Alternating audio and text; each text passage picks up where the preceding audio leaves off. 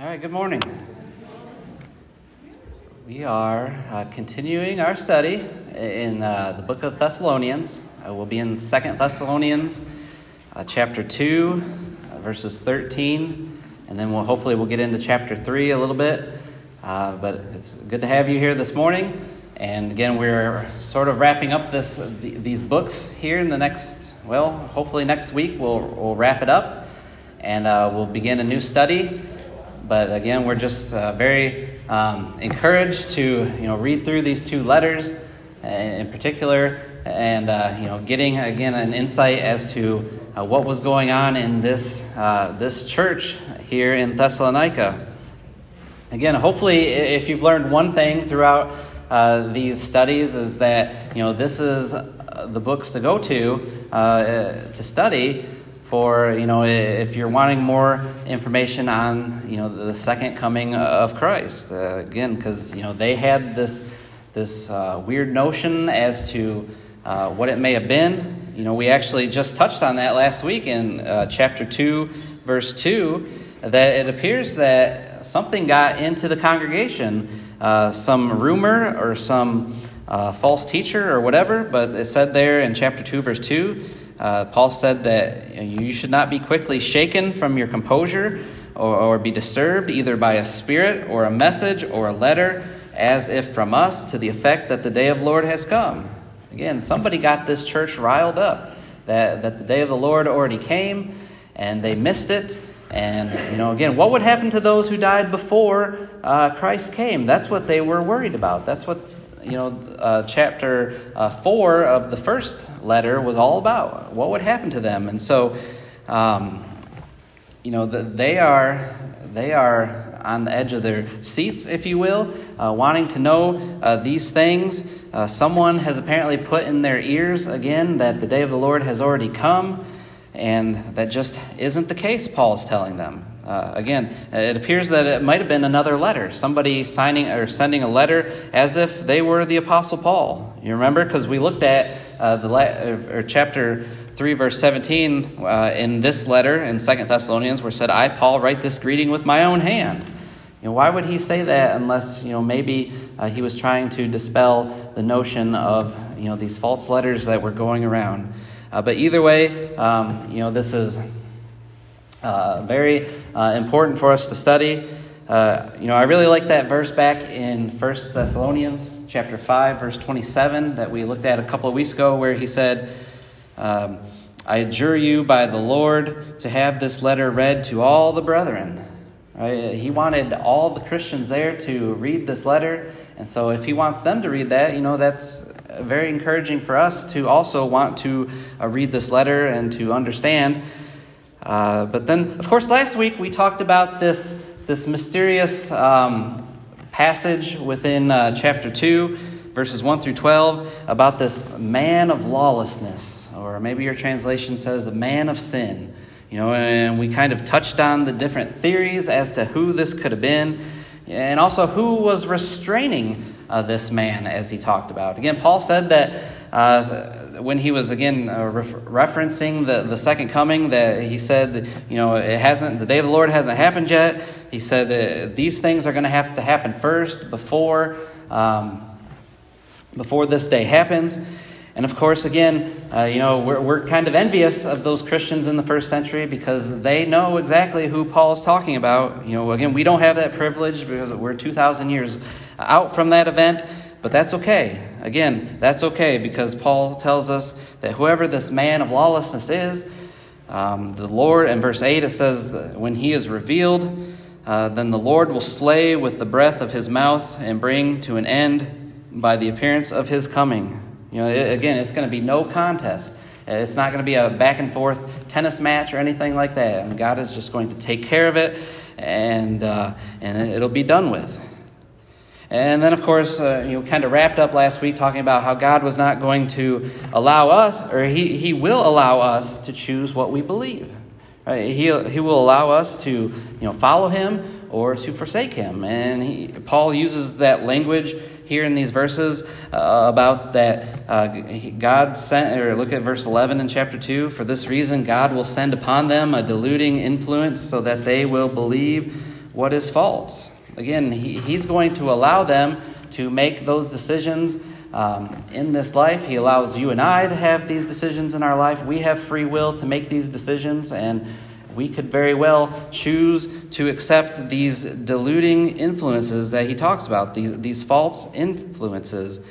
And so he is now going to transition into what we're going to take a look at this morning in these verses. Uh, you know, again, if the, if chapter two, uh, if last week's lesson was, you know, the, the dark part of the Second Thessalonians, you know, he's really going to, you know, light the lamp in, in these next few verses. He's really going to let the sunshine uh, come in. So let, let's notice these um, verses again, chapter two, verses thirteen, and hopefully we'll get into three. Paul's going to focus on uh, prayer at this point. Uh, he's going to offer some prayers Uh, as he, he goes out. But notice verses thirteen and fourteen, he writes, uh, "But we should always give thanks to God for you, brethren, beloved by the Lord, because God has chosen you from the beginning for salvation through sanctification by the Spirit and faith in the truth.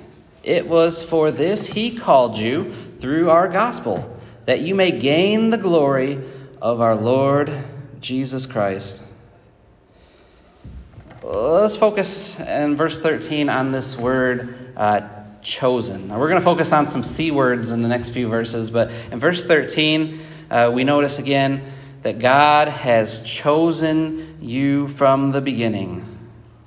You know, when you are choosing someone, you know, you're the active uh, participant in that, but uh, maybe if you are chosen, uh, you're the, the passive uh, participant in that. And, and so God has chosen Uh, those uh, from the beginning for salvation, he says.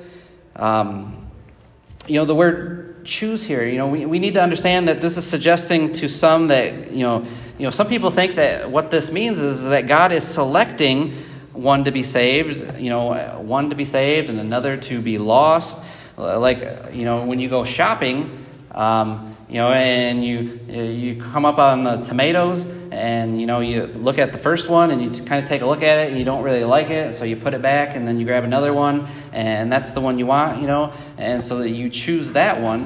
Well, some people get the, the idea that that's how uh, that works with God, that he is choosing uh, the, the individual that he wants to uh, be with him uh, in heaven. But of course, uh you know, we've mentioned this in the past that uh, when when the Bible talks about um, God choosing you or predestining you uh, for uh, salvation, he's not talking about an individual, but he's talking about his plan. Uh, Marshall Keeble, uh, this old-time preacher, used to say all the time, you know, it's the it's not the man, it's the plan. Uh, it's kind of a, you know, catchy statement. It's not the man, it's the plan that God's choosing. Again, God has chosen you from the beginning for salvation. Well, how does he choose you? Well, through sanctification by the Spirit. So again, uh, that word sanctification, you know, we talked about it a little bit this morning uh, in the sermon, but it just simply means to set apart. Uh, God has set you apart by the Spirit and faith in the truth. Again, he's not telling us that God is choosing us individually uh, based, you know, that, that I want you and I, I don't want you, I want you. But he is choosing us based on those uh, who have submitted to his plan. This plan that from the beginning uh, he had planned. Again, you know, we, we when we see those words within Scripture sometimes, you know, preordained, predestined, you know, sometimes, uh, you know, those words might Um, you know, uh, worry us a little bit because we know uh, how some in the religious world uh, will use those words to um, teach those doctrines that, you know, that God does select people uh, that way. He does select people individually. But these are, uh, you know, again, these are biblical words, and so we want to use them. We want to use them in their proper uh, context. And again, uh, when God is choosing uh, one from the beginning for salvation, Um, it's again, it's part of his his purpose, his plan, uh, not showing this special uh, favoritism uh, from the beginning. You know, what does Ephesians Uh, I'm going to jump around to a couple of passages this morning, but uh, in Ephesians chapter one, verse four, you know, Paul is writing about all of these uh, great blessings that we have being in Christ. And notice, well, in verse three, I love verse three where he says, "Blessed be the God and Father of our Lord Jesus Christ, who has blessed us with every spiritual blessing in the heavenly places in Christ." And then he's going to go on and list all of these great spiritual blessings about being in Christ. But verse four, he just mentions this. He says, "Just as he chose us in him before the foundation of the world, that we would be holy and blameless before him."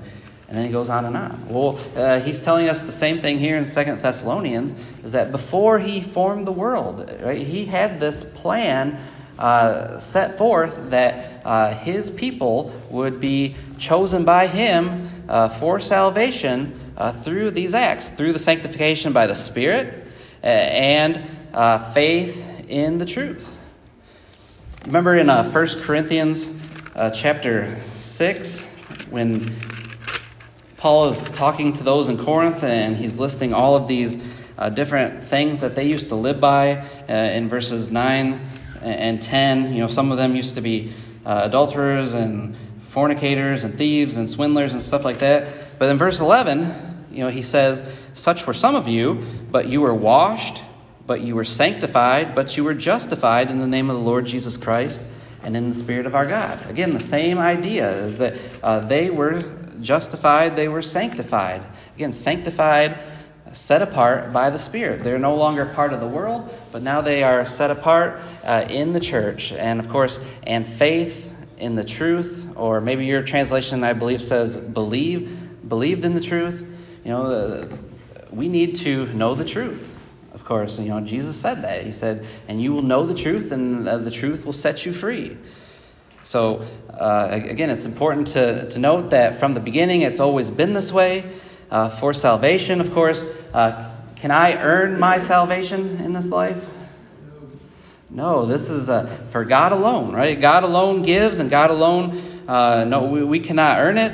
Um, but again, uh, just a very, um, again, just coming off of those verses from the man of lawlessness and coming into these verses, you know, again, uh, it feels like the, the sunlight's opening and we're uh, getting, um, uh, again, uh, these prayers for thanksgiving. And look at verse fourteen. It, uh, let's see if we can notice the, the next uh, C word uh, that we want to point out. "It was for this he called you through our gospel, that you may gain the glory of our Lord Jesus Christ."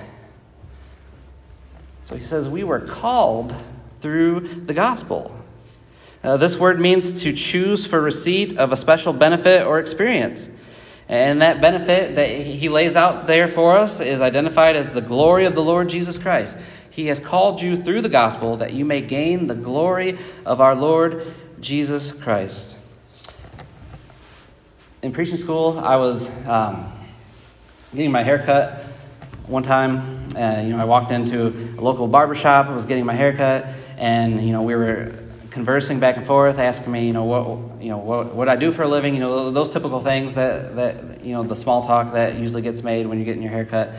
And you know, I had you know mentioned that I was in preaching school, and you know, I just moved into the area, that type of thing. And I remember her vividly asking me and saying, "Well, you know, that's great that God called you to do this." And, you know, she wanted to know more about this. When did God, you know, when did he call you to do this? And, you know, that kind of took me a little back a little bit, you know, because uh, no one had ever uh, asked me that. No one had ever, you know, came from uh, that type of perspective uh, to me. Uh, ask, because I've always, you know, uh, whenever I've read verses like these, that we've been called through the gospel, you know, to me that meant that, you know, as I'm reading the gospel, um, you know, I've got a decision to make. When I read scripture, I've got a decision to make to either uh, take that call or not take that call. But uh, she had it uh, in her mind is that, you know, God specifically, you know, comes to individuals and he calls them to do things, right? He, that he specifically called me to uh, tell me that, you know, I'm going to leave my life Uh, as an accountant, and I'm going to be a preacher now. And uh, that, of course, is not here what, what Paul is saying. It was for this he called you through our gospel. We are called through uh, the gospel. What happens when the phone rings? What What are your options when your phone rings? Answer or not. You can answer it or not. Uh, you know, just talking. A lot of people don't answer the phones now any day, anyways. You know, but uh, when it when it's uh, you know, I guess the same can be true uh, for uh, for the gospel as well. Uh, the gospel call is been sent out, and you know it, it hits your ears, or, or you read it. And you've got a decision to make to either answer that call or to uh, not answer that call. It was for this that he called you through our gospel, that you may gain the glory of our Lord uh, Jesus Christ. Let's let's notice something in verse uh, fifteen. It says, "So then, brethren, stand firm and hold to the traditions which you were taught, whether by word of mouth or by letter uh, from us." Stand firm and hold to the traditions which you were taught. Now, isn't traditions uh, somewhat of a, a bad word within uh, the church? It can be, can it? Uh, it can be because, well, let, let's look. Let's look at a couple of places in Scripture. Let's look in Matthew chapter fifteen. Jesus is going to talk about this in Matthew chapter fifteen, verses one through nine, uh, when he is uh, dealing with some of the Pharisees. Notice what he says here. "Then some Pharisees and scribes came to Jesus from Jerusalem and said, 'Why do your disciples break the tradition of the elders? For they do not wash their hands when they eat bread.' And he answered and said to them, 'Why do you yourselves transgress the commandment of God for the sake of your tradition? For God said, honor your father and mother, and he who speaks evil of father or mother is to be put to death. But you say, whoever says to his father or mother, whatever I have that would help you has been given to God. He is not to honor his father or his mother, and by this you invalidated the word of God for the sake of your tradition. You hypocrites, rightly did Isaiah prophesy of you.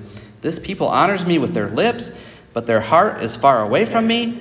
But in vain do they t- worship me, teaching as doctrines the precepts of men.'"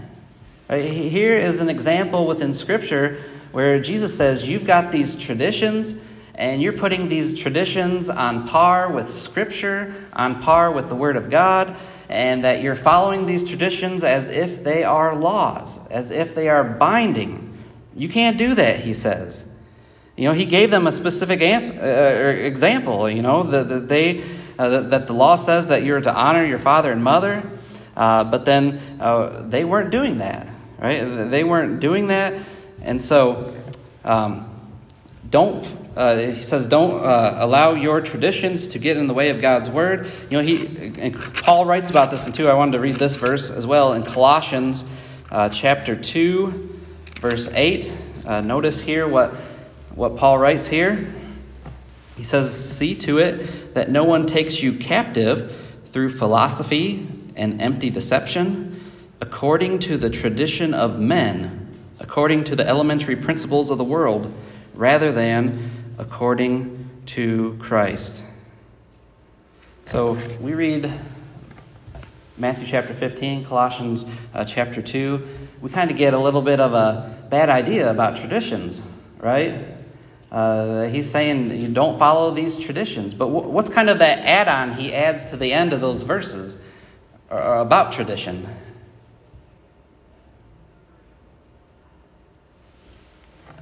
He refers to it as traditions of men, right? The, the, again, these are not coming down from God. These are not bound in heaven, uh, but these are men's tradition. The word tradition uh, here in this verse simply means Uh, teaching, a uh, teaching that's handed down. But again, this type of tradition, this type of teaching is something that is a, that is binding, and it's originating from God. "So then, brethren, stand firm and hold to the traditions which you were taught, whether by word of mouth or by letter from us." You know, specifically from us. These are things that we told you or wrote you. And, you know, we are, as Paul would say, he was an inspired apostle. I want to look at a few other verses within Scripture. Uh, in Hebrews chapter uh, one, you know, that when, It's good that we understand, you know, how authority works for us today as far as uh, the Bible. And the Hebrews writer lets us know some of these things in Hebrews chapter one, starting in verse one and two.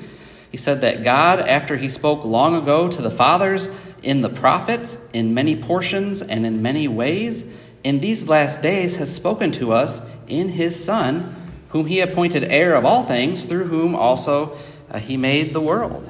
All right, so uh, back in the days of the Old Testament, God used to speak through prophets and through visions and dreams.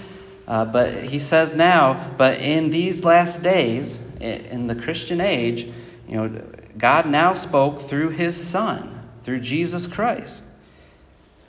Look in chapter two, starting in verse one. The writer says, "For this reason we must pay much closer attention to what we have heard, so that we do not drift away from it. For if the words spoken through angels prove unalterable, and every transgression and disobedience received a just penalty, how will we escape if we neglect so great a salvation? After it was at the first spoken through the Lord, it was confirmed to us by those who heard, God also testifying with them, both by signs and wonders and by various miracles and by gifts of the Holy Spirit according to his own will." Okay, so chapter one tells us that, you know, that, that today Jesus, the words that we are to follow, the authoritative words, came from Jesus. And then in chapter two, uh, you know, it tells us that Jesus relayed those words to uh, those witnesses, those apostles uh, who confirmed it, and they confirmed those things through the, the miraculous teachings that they did. I'm going to jump back into the gospel account in John chapter sixteen. Because, you know, well, this might be a bad example because I'm kind of using one of these, but uh, if you can see uh, my Bible from all the way up here, maybe not, but uh, you can see there's a couple of different color font. You know, sometimes uh, pe- sometimes we use Bibles that has red font, and what does that red represent? Christ, yeah. So sometimes the publishers of Bible uh, Bibles will uh, use red font Uh, to emphasize that these are Christ's words. Uh, but then also there's, you know, there's a, a little bit of a, a problem to that, because then some people can, will take those words to being the authoritative words, and the, the black letters, uh, you know, in the Bible as not as authoritative. But that, of course, uh, is not the truth.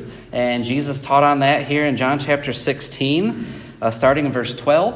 Uh, notice Uh, he says, "I have many more things to say to you, but you cannot bear them now. But when he, the Spirit of truth, comes, he will guide you into all the truth.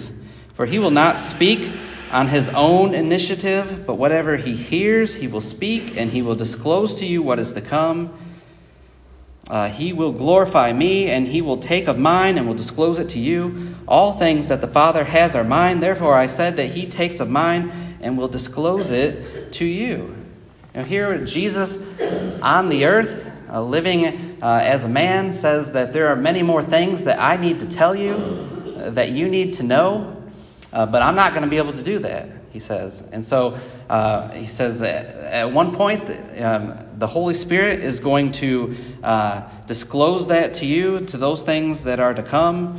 And of course, uh, we know in Acts chapter two that that happens when they are baptized Uh, by the Holy Spirit, and they uh, begin, you know, prophesying miraculously, and those things take place that Jesus uh, told them uh, would happen. But again, the point we're trying to make is that um, today we follow uh, the words spoken by Jesus, and uh, Jesus, of course, gave his apostles uh, that authority as well uh, through the Holy Spirit. And so uh, men like Peter and Paul, the things that they uh, preached, the things that they wrote down, um, are not human tradition, but they are uh, they are God's traditions. These are the things that you need to stand firm and hold fast to. You know, what are what are some traditions that we do here? And again, traditions aren't always a bad thing, uh, but what are some traditions that we do here? Or in any, I guess, any congregation of the Lord's church. Excuse me? The Lord's Supper. Sorry, yeah, let, let me, uh, man-made traditions. the, the order that we do things during the worship service tends to be traditional. Yeah, Yeah, that, that's what I was going for. Uh, man-made traditions, some of the man-made traditions that we do uh, here or in any other, you know, autonomous body of the church. Um, the order of worship.